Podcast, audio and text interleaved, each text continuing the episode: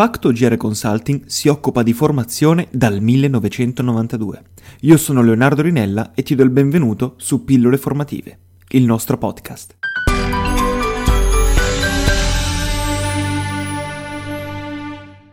Parliamo di sonno. Ho sempre pensato che una buona dormita fosse fondamentale per passare delle buone giornate.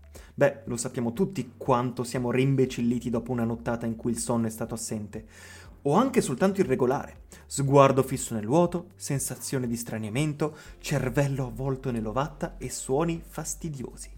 Quando poi leggi che degli esperimenti hanno permesso di calcolare che una buona notte di sonno permette di comprendere un numero doppio di informazioni rispetto a quando si è passata una notte piuttosto problematica, non si hanno più dubbi.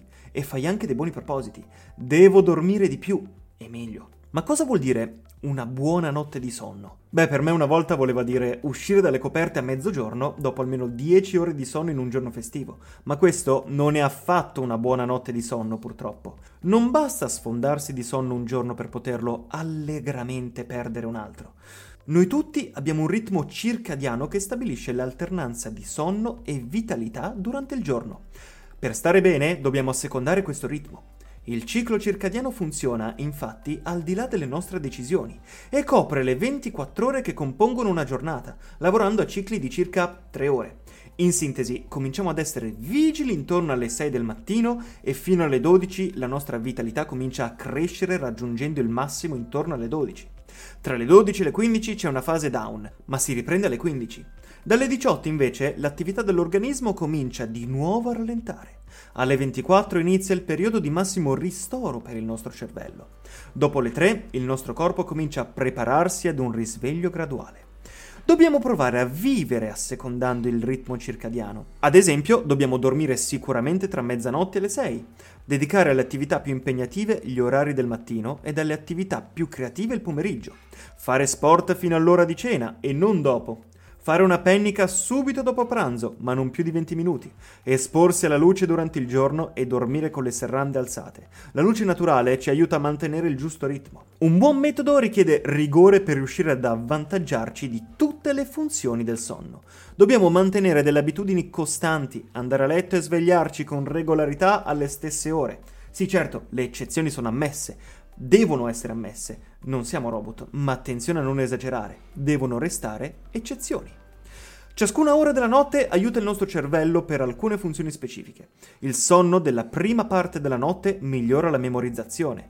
Nella parte finale della notte si ripristina la capacità di apprendimento e si migliora la creatività, il problem solving e si reinquadrano le emozioni rendendole più positive. Quindi, ad esempio, se d'abitudine dormo dalle 23 alle 7 ed un giorno devo svegliarmi prima, magari alle 5, perdo il 25% di sonno in senso generale, ma dal 60% al 90% del sonno REM e quasi altrettanto di sonno non REM non profondo. Questi tipi di sonno infatti si concentrano nelle ultime ore del sonno al mattino. Quindi che succede?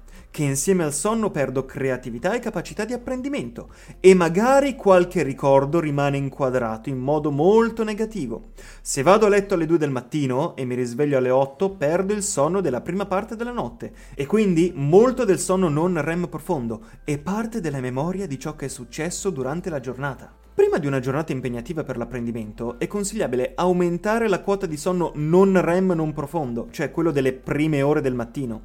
Se invece il giorno dopo ho un esame o qualcosa del genere, è dannoso studiare tutta la notte perché le prime ore di sonno sono dedicate alla memorizzazione. Per questo motivo è consigliabile andare a letto presto, subito dopo aver ripetuto gli argomenti più ostici. Anche il tempo da dedicare al sonno è qualcosa che mi preoccupa. Anche qui ci sono delle regole. Oramai si è concordi nel ritenere che occorre dormire 7-8 ore per notte. Dal momento che il sonno è diviso in cicli di un'ora e mezzo, l'ideale sarebbe dormire 7 ore e mezzo. Quindi qualche consiglio per dormire meglio. Abbiamo già visto che è consigliabile addormentarsi e svegliarsi sempre alla stessa ora. Qualche trasgressione? Inevitabilmente concessa. È opportuno usare un'illuminazione artificiale soffusa in soggiorno e in camera da letto e non accendere improvvisamente luci particolarmente intense prima di andare a dormire.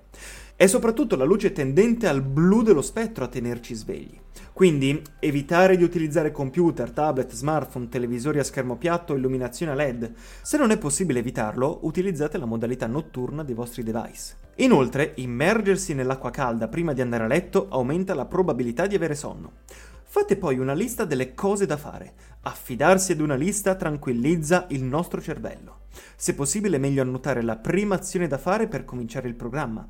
Attenzione però, una buona notizia c'è. Il pisolino postprandiale ha un effetto benefico sulle nostre funzioni cognitive, ma seguendo alcune accortezze come riposare intorno alle 14, trovare un luogo buio e silenzioso, possibilmente sdraiarsi, ma anche appoggiare la testa sulla scrivania.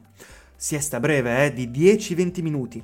La grande quantità di sonno leggero vi farà sentire molto più vigili e concentrati al Ecco, questo e ancora molto altro succede durante quelle ore di incoscienza che chiamiamo sonno. Fervono attività che ci preparano ad affrontare la veglia col massimo dell'efficacia. Ed anche la nostra felicità dipende dal reinquadramento delle emozioni negative. Quindi, viva il sonno!